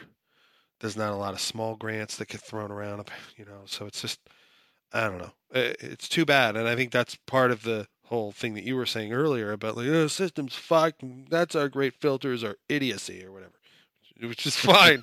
I don't disagree there but you know it's it's still uh, it's still one of those things where if they could sit there and think about it, they might have some aha moments and uh, try and figure out ways to utilize that inspiration in the lab and get outside that box. Um, but instead, you're just so under the gun and the pressure, and every every every little fucking dollar has to be accounted for, and it's just it's just no way to do science. And oddly enough, that's how we do it. How did this become like a fucking like thing about the process? You know, God damn it, we're talking about aliens. But I think on uh, uh, on a on a certain level, the problem with this whole search for extraterrestrial intelligence, wherever we're looking or hearing or listening or whatever, is uh, in part this political slash, you know, um, I don't know what the slash is supposed to be, political slash societal issue we have with funding this kind of research because children are starving. You know, of course they are. Yes, we need to stop that too, but we you know, come on. We also need to think about things a little bit more than just that because then all we do is spend our time thinking about the anguish of society and we never think about what's great. And we need that too for our own fucking collective health. But uh SETI has a huge problem. You know, whenever I listen to that Seth Shostak um, podcast, I don't even remember what it's fucking called anymore. It's been a long time since I listened. It's always like a plea for money, you know, and not in a bad way, but in like a sort of like Jesus Christ, why don't these, you know, people have any money? And they always run out of money, and then they can't use these, you know, antennas anymore. You know, and it would have been great. You know, it's it's always they're up against, like you were saying as well, this problem, and so we can't advance our understanding and our um, appreciation for this topic if we can't fit it within the system that we operate in. We can't fit it within our financial systems. We can't, you know what I mean? So we can't. I don't know. It's sort of it's sort of a have and have nots kind of scenario, and the cancer research people are the haves, even though they would complain, yeah, it's going away, the research money. They're the ones who get Biden's moonshot, not SETI, you know. Um, and so it's funny you get only so much time on this planet and you spend more than half of it thinking about your own death when you could be thinking about other things but it's neither here nor there i guess but if we did moonshots with seti or something like that even if it did fail that would be a better use of our time than you know trying to find more dead ends with cancer research or something anyway There's very little that gets my chimp going harder and faster than thinking about economic limitations. That that there's a problem or a question that the only reason we don't solve is that it costs money. Uh, makes people who don't people who realize that money is entirely fake social construction that shouldn't limit anything very frustrated yeah um i mean but uh, you know this is not the topic and whatever but it's Well, it's not, but it is too, right? It's, it's, you know, where are they? Well, how much money do you have? I'll find him if you give me a certain amount of Right. money. You know, give me the money but it just it doesn't have anything to do with money are we alone in the universe or not there are behaviors we can engage in to attempt to make progress at answering that question nowhere in any of that is money or ought be money but of course on earth 2018 there's money in almost everything and that makes me want to hoot and holler and beat my chest and rip somebody's toes off. Ooh, that's Nothing new. I can do about it. Rip somebody's toes off. Is that how you guys do it in Minnesota? Bite them off? Do they? Yeah, I'm supposed to bite them off. Uh, I'm like, I think in New Jersey they just tear your throat out, but in Minnesota we we, we rip your toes off one by one. Isn't that a thing the chimps do, or some of the apes? No, I think I they, they went after the off. toes. But anyway, Ooh, I'm I don't have the guts for that. They, they any like they rip your dick and they take your nose off, right? Like they do those things. Like there was a guy. Just listen to Joe Rogan. He'll tell you all about it. Just look it up. Joe Rogan something. Beep beep. How much is he paying you, anyways? Ugh. exactly? Um, are you with me on the Goldilocks zone style thing that it's like no we are there good reasons to suspect that if there are if there is intelligent life that it will resemble us in some set of ways. Wait, say that again. Are there good reasons to suspect that if there is non human intelligent life in the universe, that there is some set of ways in which they will resemble us, such as, well, whatever else we know, we know it's going to be carbon based. Or, well, whatever else we know, it's going to be on a planet that has prevalent water. Or, it's going to have an atmosphere of this concentration. Or, is there are there good reasons to think that there are anything that you can plug in there? That if you're going to find intelligent life, it will arise under these conditions? Because I want to say no. That's there's no what I- I reason to think there's anything. I was trying to figure out if we were going to have a big fight here. I was like, Jesus, if I say no, is he going to be like, what the hell is wrong with you? And Okay, so like, I was "Oh." just check. I thought you agreed. I was just checking. Okay, so we both Yes. say no to that. Uh, Do you happen to know what the people who disagree with us and think that there are good reasons to think that there's going to be a similarity? You know what they would say or not? Yeah, I mean, I, I think um, there's a paleo paleontologist named Simon Conway Morris, but he doesn't even think he takes it even further than like the Goldilocks zone people. They at least say, well, if there's planets that happen to be in that spot or whatever, but he thinks that like, I mean, he's he, is religious, I think, and so that's his problem. But when he does his research about this, you know, talking about these kinds of things, he kind of thinks that you know, there's sort of like, you know, an uh, almost near impossibility that life can happen elsewhere, you know, and that it really requires the conditions that we have. And so I think he would probably argue with us for hours about and he's pretty well i mean he's really well read. His his um the second book he has a first book called the crucible of creation. And then but it's not he's he's he started at his his pedigree is such that people take him seriously okay enough you know Mhm. so it's not like he's just some you know Yeah, I've heard the name. Yeah. um So anyway, that's we can point people toward that as someone who does disagree, but we you couldn't rehearse one of his arguments necessarily off the top of your head. That's fine. Well, his Uh, arguments are just based on just like it, it's all tons and tons of evidentiary premises, and a lot of uh, to harken back to the last episode, a lot of sort of like surely kind of you know angles. Well, sure. yeah, I mean he's just like you know, or or it, it, his big one is it's a similar thing, but he's like.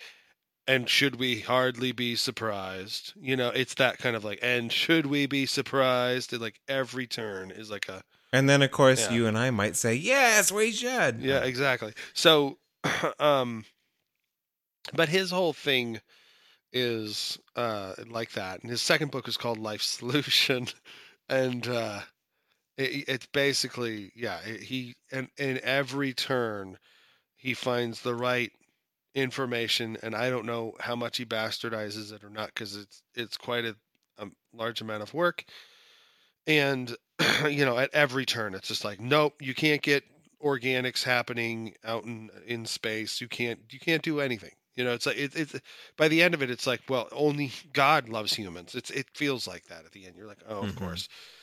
So he goes off the rails, but he's definitely one of those people, in my opinion, who would definitely defend the that approach. But I don't think he. I mean, I think there's other people like I don't know. I mean, I, I would suspect someone like Richard Dawkins or whatever would think you know carbon based and water and all that. And I think that these guys who wrote the Goldilocks zone and the rare earth hypothesis, I think they would really think that that's the most critical thing. And, you know, we're going to find life like us because that's the only way you can get life or whatever. Let's not define any of it and whatnot, but still. But yeah, I don't even know why someone would think that. So, and this is Dawkins is a universal Darwinism guy, right? I think that's even where I first ran into that phrase. Uh, but any, you know, it, if you just take the Campbell formulation or whatever, anywhere in any medium that one sees selective, or I mean variation with selective retention. What what's the Campbell Blind variation. blind variation. blind selective retention. variation with selective retention that you will see an evolutionary process and then that I want to add which I suppose is much more contentious that will tend toward intelligence um then why anyone who's willing to buy natural selection in its general formulation would be so conservative in their in their basis. Nope, it's got to be only when it happens in carbon. What? Like why? I don't know. I need to I think the I think it's just like you know, well, there's scientists love the whole plausibility game, I guess, and um, plausibility for scientists, in my opinion or my view, comes down to just can I solve this little problem? You know, is it something that's I know you don't want to talk about money, but is it something that's going to break the bank or not? Is it something that will bear fruit? You know, scientists, advisors, etc. They'll always tell you, you know, you know, if you can go for low hanging fruit, go for it. You know, and so in the business of doing science, I think that's kind of the motivation, motivating factor. And so, you know, and you get proud of the work that you've done, and you get proud of, uh, you know, the the connections and the life you've built. And so you don't want to just toss that away just because you didn't think widely enough, you know. You did solid work and other people respect that. And so I think that's sort of where this all goes. Uh, you and me are on the outside, so we don't have to worry about that. You know, we don't have our reputations to ruin. um, No, we did that in many episodes ago. well, if I mean this is idiot's delight, so uh, yeah, I mean it's uh, so yeah, it, it, it's not it's not the same thing. I think they're just conserve conservation comes from ha- feeling fearing you have something to lose. I guess, uh, in a way. And so, who who doesn't feel like they have something to lose? But like every scientist, it's like I want to do this one thing, but I'm not an accountant, and I'm not a doctor, and uh, you know, like, and I'm not a toll booth operator, you know, like, uh, it's it's not a bullshit job, but it's a, you know, it's like eh, being a scientist is like being in a band. You know, it's like, oh, good luck with that. You know, like it's I want to do stand up comedy. You know, like I just think that's what it is. And you know what's even worse than is being a scientist is being like, I'm gonna be a philosopher. Right? That's probably worse. Be like, okay, son or daughter or whatever. You know. you know, no son of mine will ever be a. yeah, you know, it's the whole joke about like, well, I you're gonna No, America 2018 doesn't have philosopher as a job. As far as I can tell. I mean, we have our simulation of it is professors of philosophy, but that well, this is this not the topic.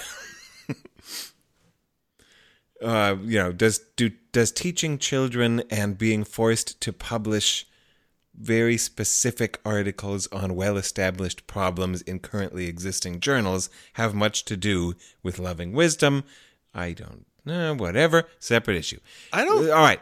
Do you, I kind of don't think these are separate issues. I think they're very related to the problem of where are they? Well, we're not, you know, as worried about where they are. If we were really worried about where they were, we'd we'd put more of our resources to figuring that problem out. Uh, that's I think what it comes down to. And I think that's a no, big yeah, we obviously, as an aggregate, as a we as a public, don't care. It seems, but then again, okay. So if we didn't care, why would UFO visitations slash crop circles? You know, why would all of this be such a money making industry? Why are there so many television shows about it and so many books published about it and so many towns that make their existence on the tourism industry of uh, seekers. In a sense, it does seem like extraterrestrials would be an important part of the zeitgeist and wor- worthy of some expenditure, but it it doesn't happen. So, what's how do we explain that paradox? Well, because it's no different than, you know, the home of Bigfoot or, you know, Yeti or, you know, the fucking what's that thing called that they always say the Koopa Chopra. The chupacabra. Yeah, I mean it's uh it's a way to attract people who eh, what are they doing? They're not they're not at work. They are it, it's like get your popcorn ready. You know, it's it's not we don't take it seriously, you know. It's not the great silence, it's like the great ignoring, you know. Like it's it like my I remember they they said at school school nurse sent something home saying that you know essentially like you know liam didn't pass my son didn't pass his hearing test and and and i'm like does he have a hearing problem or does he have a listening problem like that's really what it is and then when i asked him he was like yeah i just got bored and i didn't want to listen anymore and uh, you know like i was like of course you know like as soon as it, as soon as it doesn't seem as soon as it doesn't touch on your anxieties It's gone. You know, when it comes to topics that we devote resources to, and so part of it could just be us. We're just we're just a highly anxious lineage. And I'll say this: you were like, oh, you know, something about chimps and humans or whatever. And I was like, aren't we just chimps that call ourselves humans? Is that the difference between us and them? Yeah, there's probably other differences, but come on now. Um, well, that's a big difference, though. Being able to call ourselves something. We need to do Yeah, that yeah, yeah. episode at some point. yes, yes, we should. We we we've talked about a lot of episodes we should do tonight. Um, but to me, anyway, it, it, the, it's a relevancy issue, right? And when you talk about the great silence, could that also be a big part of it? Is that we just really aren't listening, you know? Like we just haven't listened enough. And we don't even maybe we don't even know what listening is. You were talking about like a type 3 civilization just scanners everywhere just like you know, it's like everything it collects or whatever. We don't even know what that means to collect a ton of information. We're like, "Oh, big data." And probably every type 3 civilization is like, "Oh, okay." You know, like uh think about it in those terms. It, it seems like we haven't even like done anything. We haven't fuck, we haven't even gone to the moon really. Six times, like six trips or whatever. Like Jesus. No. And all we do up Where there is are they? Where, where's the fucking moon? Do, half the fucking people on this goddamn planet probably are like, "Ooh, faked it." You know, I mean, Jesus Christ! Like, what do we expect? Where are they? This is good. We're getting into it now. I like. Well, but true. I like true. that well, turn. where? What do you mean? Where are they? Well, fucking like one guy asks a question. One guy asks a question. We're still talking about that question. Like, what are we philosophers? uh, footnotes to Fermi. I I like to think about that one too. That the aliens have found us, but they've remained hidden on purpose because they can tell that we fucking suck.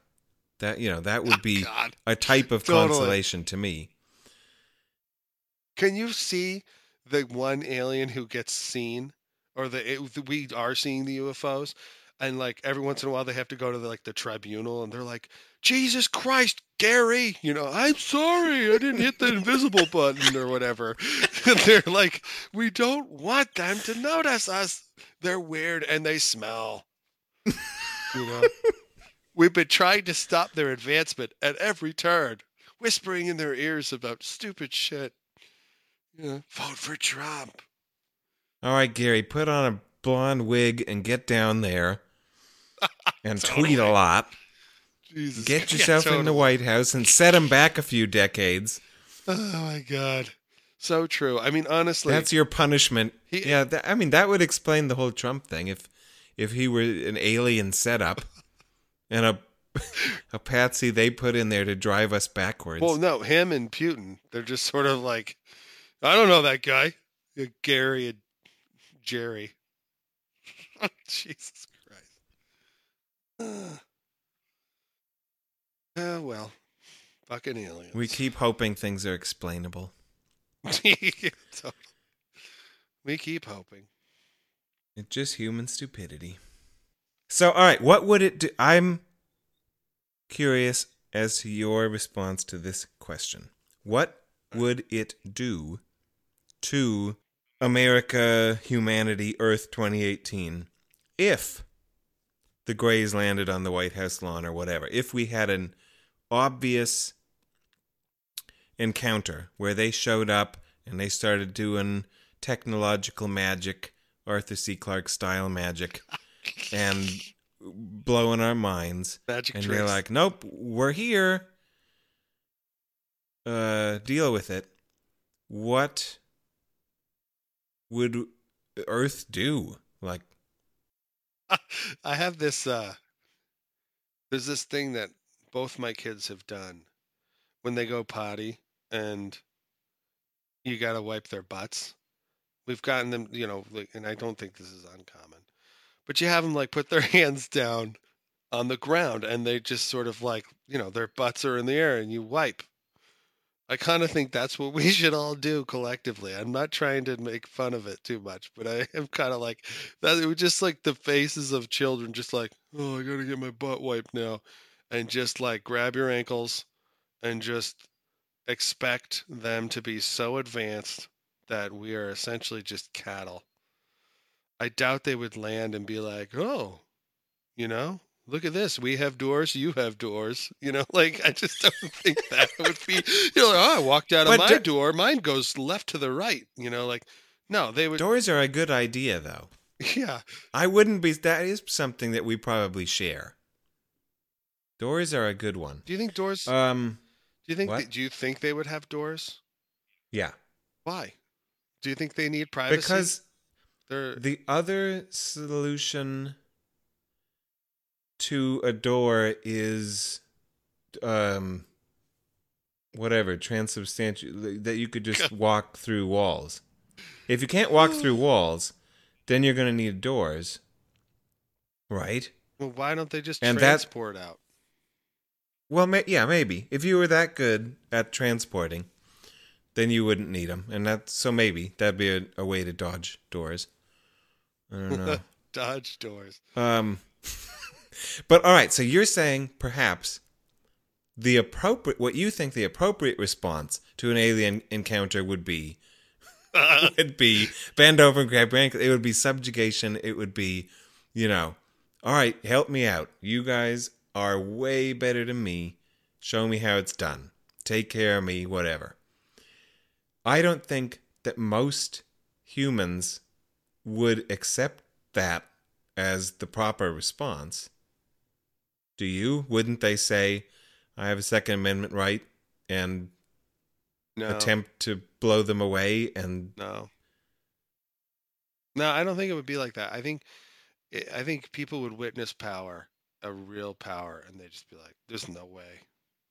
I think everybody would just be like, "No, I we, there's nothing we can do." Just you'd just be at the mercy, and they would. Who knows what they would be even interested in, but you just have to, you know, shut up and listen, you know, whatever. Like, just I doubt that. You know, I, I doubt that there's a conversation. You know what I'm saying? So you think that whatever this alien was that showed up would be sufficiently advanced and interpersonally, interspecially skilled enough to realize what sorts of displays they would need to give to blow the minds of the humans and influence them into bending over and then they would do that and then the humans would recognize their power they would be impressed enough that they would just roll over Yeah. Hmm.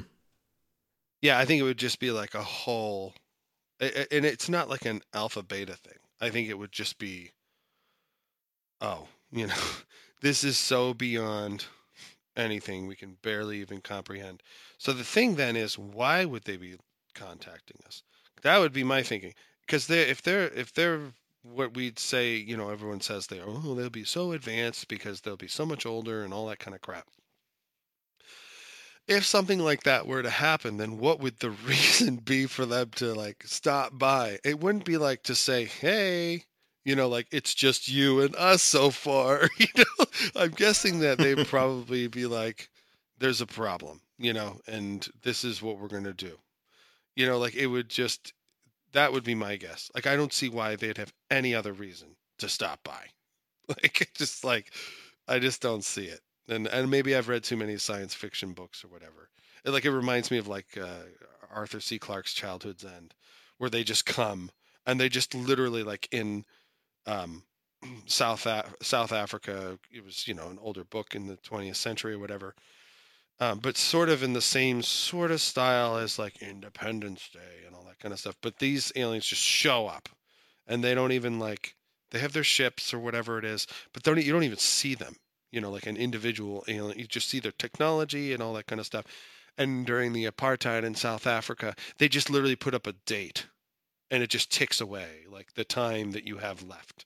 and people are trying to figure it out and then they finally just do they're like oh we just have to be nice to each other and they are and they are before the time that like they have to be. But i just i was thinking yeah that's what they would just be like you know like here it is. You're just going to do this. You can tell we are so way more advanced than you. We don't even have to do anything.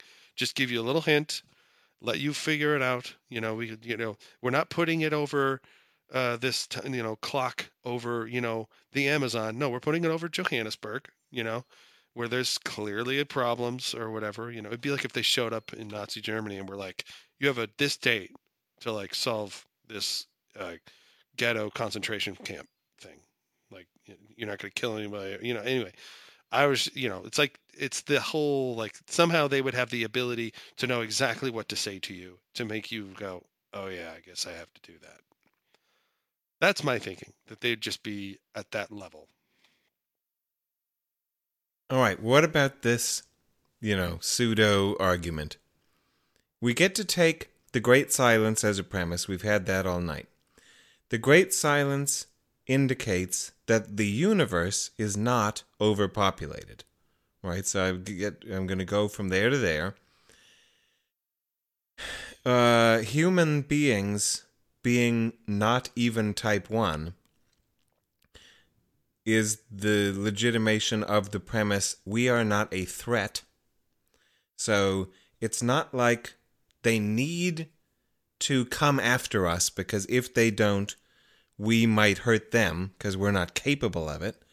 It's not like they need our resources. That's one of the funny things from fiction. Whenever they have the aliens come down here because they need some of our resources. What? Yeah. If you're flying around the galaxy, who cares about this tiny little, you know, we're an a- glorified asteroid. Anyway, so they don't need our resources. They're not worried about us coming after them. What would be to me it seems like if the aliens stopped by, it's more likely that they would be benevolent than malevolent. Because what what do they care? They're not going to come down here to take something from us because they don't need it. There's tons of shit out there for free. They're not going to come down here because they need to, because we're a competitor that they need to squash because we're not even that good. If they bothered to stop by, it seems like they would be probably interested in helping us out in some way because they realize, well, we are both allies in the grand battle against entropy. You guys are more organized mass energy in the universe than the shit over there in the sun or the shit over there in the vacuum. You guys suck, but you're less entropic than most of the universe.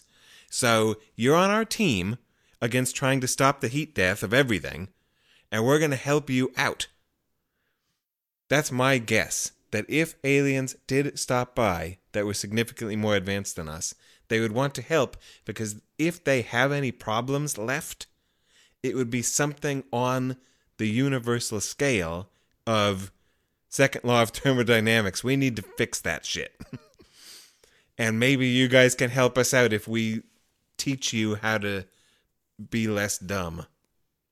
Yeah, and I would say that is a an explicit way of thinking of it, but we could be kind of more general and just say say they have um, theoretical grounds upon which they make their decisions to contact other whatever we we are intelligent or not uh you know uh, maybe you know ad, the most advanced technology maybe they have a line that they draw in the sand and say oh you crossed it like in star trek where Mm-hmm. you know it's the you know whatever the warp speed or something um and and that it's not just simply i mean the warp speed thing makes sense in that that idea uh, because you're going to run into them sooner or later so they might want to be the ones to make first greetings rather than you just like showing up and be like what the fuck? you know?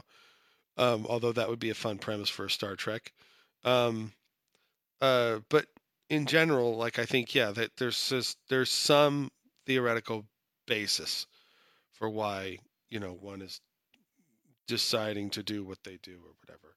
And I guess you could probably draw some, maybe some fictional analogy or something like that from our own societies or whatever. Be like if we went and, you know, uh, made contact with, I don't know, some kind of, you know, uh, you know, I don't know, some kind of tribes or whatever it is. And we knew to do it because we had reasons to suspect that eventually some hunter gatherer tribe they were going to run into us uh, but you know when they run into us they were going to be exposed to all these diseases and they would just get wiped out. So what we need to do is we need to get there early and start inoculating them lightly and slowly getting them up to speed so that they finally when they are able to really integrate their immune system quote unquote collectively is is able to withstand you know the craziness that happens when they finally come into the big global civilization or something. Because they're on their way and we just got to get there before they do you know something you know what i mean? Like i could see as another explicit example i guess but yeah they'd have some reason to do it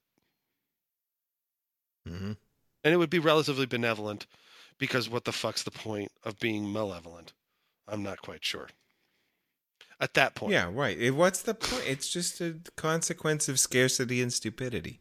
well it's us I don't know. again it's like It's an us. n It's of one us. trial you know i just have me you know That or a, an example that does a negative example that does make sense to me is kind of a Douglas Adams Vogons type scenario where uh, we're just merely a problem and they just need to blow it up to make the hyperspace expressway or whatever they were doing. Yeah.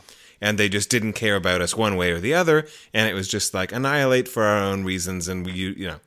Right. That it's not really the same thing as malevolence and there's no cruelty involved and it's just what you know Uh, that, that was so i could see Childhood's that maybe Yeah, that that was ultimately childhood's end. There was some I don't remember all the details, but we were fucking things up and they were like being really nice to us until the end. They were like, Okay, you all have to die or whatever. so so they were like, Yeah, you know, but they like they they got to humanity early enough so that humanity could have a long time of like awesomeness. And then they were like, But on this day you all have to die or whatever. Yeah. Anyway. wah, wah. Wah, wah. So, uh, this is the part of the night that you always hate. But uh, I'm looking at two hours here, so we have our stupid rule that I love to you know, new ideas, Harland. Um, time to exchange our sweaters for suit jackets and sneakers for uh whatever those uh, the leather shoes are called and step back out into the neighborhood or just grab your ankles, something like that. that sounded like a good final line okay. All right. everybody grab your ankles the aliens are coming